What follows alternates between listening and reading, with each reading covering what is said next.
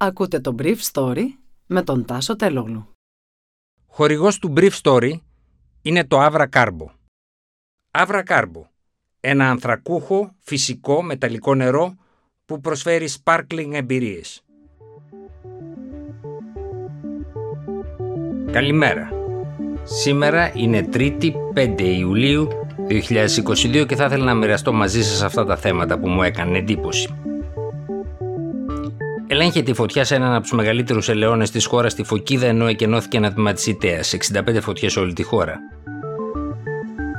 Κοντά στο blackout του τουρκοκυπριακού ψευδοκράτους, ζητάει ρεύμα από την Κυπριακή Δημοκρατία. Το αίτημα εξετάζεται.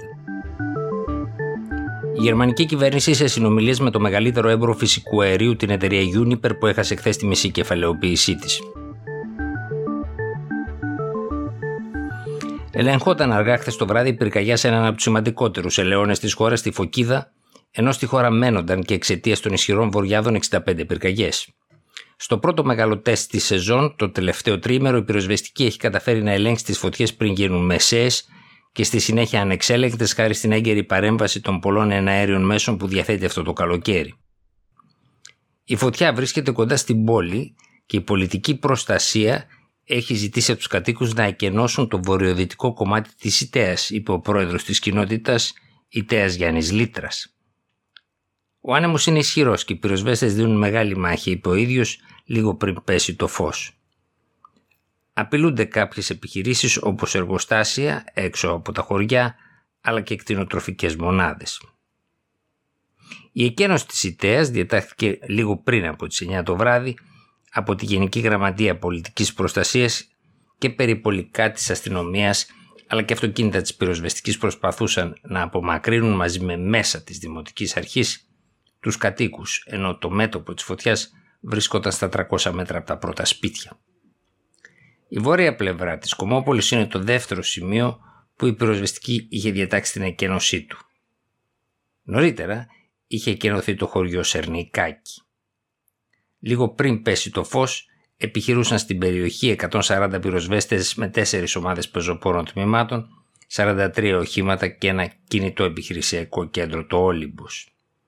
Από τον αέρα επιχειρούσαν 11 αεροπλάνα και 7 ελικόπτερα. Εκτός λειτουργίας λόγω έλλειψης καυσίμων, βρίσκεται ένας από τους δύο ηλεκτροπαραγωγούς σταθμούς στην κατεχόμενη Κύπρο. Σύμφωνα με πληροφορίες του Κυπριακού Πρακτορείου Ειδήσεων, η κυβέρνηση του ψευδοκράτους ζήτησε από την Κυπριακή Δημοκρατία την παραχώρηση ποσότητας ηλεκτρικής ενέργειας μέσω του συστήματος διασύνδεσης που λειτουργεί στο νησί. Η κυβέρνηση Κυπριακής Δημοκρατίας εξετάζει το αίτημα αυτό. Σύμφωνα με την ιστοσελίδα Γκιουντέμ Κυπρής, οι εναλλάξεις διακοπές ρεύματος λόγω ανεπαρκούς παραγωγής επιμηκύνθηκαν μετά την έναρξη της τουριστικής περίοδου χωρίς να έχει οριστεί ημερομηνία λήξης. Πολλοί πολίτες διαμαρτύρονται παίρνοντας τηλέφωνο στην αρχή ηλεκτρισμού των κατεχομένων, αλλά κανείς δεν απαντά στις διαμαρτυρίες αυτές. Σύμφωνα με την ίδια ιστοσελίδα, τα καύσιμα στο σταθμό της Κερίνιας έχουν ήδη τελειώσει. Ο αναπληρωτής διευθυντής της αρχής ηλεκτρισμού του ψευδοκράτους, Βεκίλ Ντιρέλ, ομολόγησε ότι υπάρχει πρόβλημα στην επάρκεια καυσίμων υποστηρίζοντας ότι η νέα παραλαβή αναμένεται να γίνει στην Κερίνια σε 5 έως 10 μέρες. Προφανώς για αυτό το διάστημα χρειάζονται οι Τουρκοκύπροι ενέργεια από τον Νότο, διαφορετικά θα σβήσουν τα φώτα στο ψευδοκράτος. Όπως ανέφερε ο κ. Ντιρέλ, οι αυξημένες ανάγκες σε ρεύμα έχουν οδηγήσει στη χρήση χίλιων τόνων καυσίμου την ημέρα για την παραγωγή και γι' αυτό οι προμήθειες τελειώνουν πιο γρήγορα. Εν τω μεταξύ, το πρόβλημα του ρεύματος φαίνεται ότι έχει χτυπήσει και τα δίκτυα κινητής τηλεφωνίας στο ψευδοκράτος. Οι εταιρείες των παρόχων έχουν στείλει μηνύματα σε συνδρομητές πως λόγω της υπερφόρτωσης του δικτύου 3G, είναι το δίκτυο που δουλεύει στα κατεχόμενα, όπου δεν υπάρχει 4G και 5G, παρατηρούνται προβλήματα στην επικοινωνία και καταβάλλονται προσπάθειες να αντιμετωπιστούν.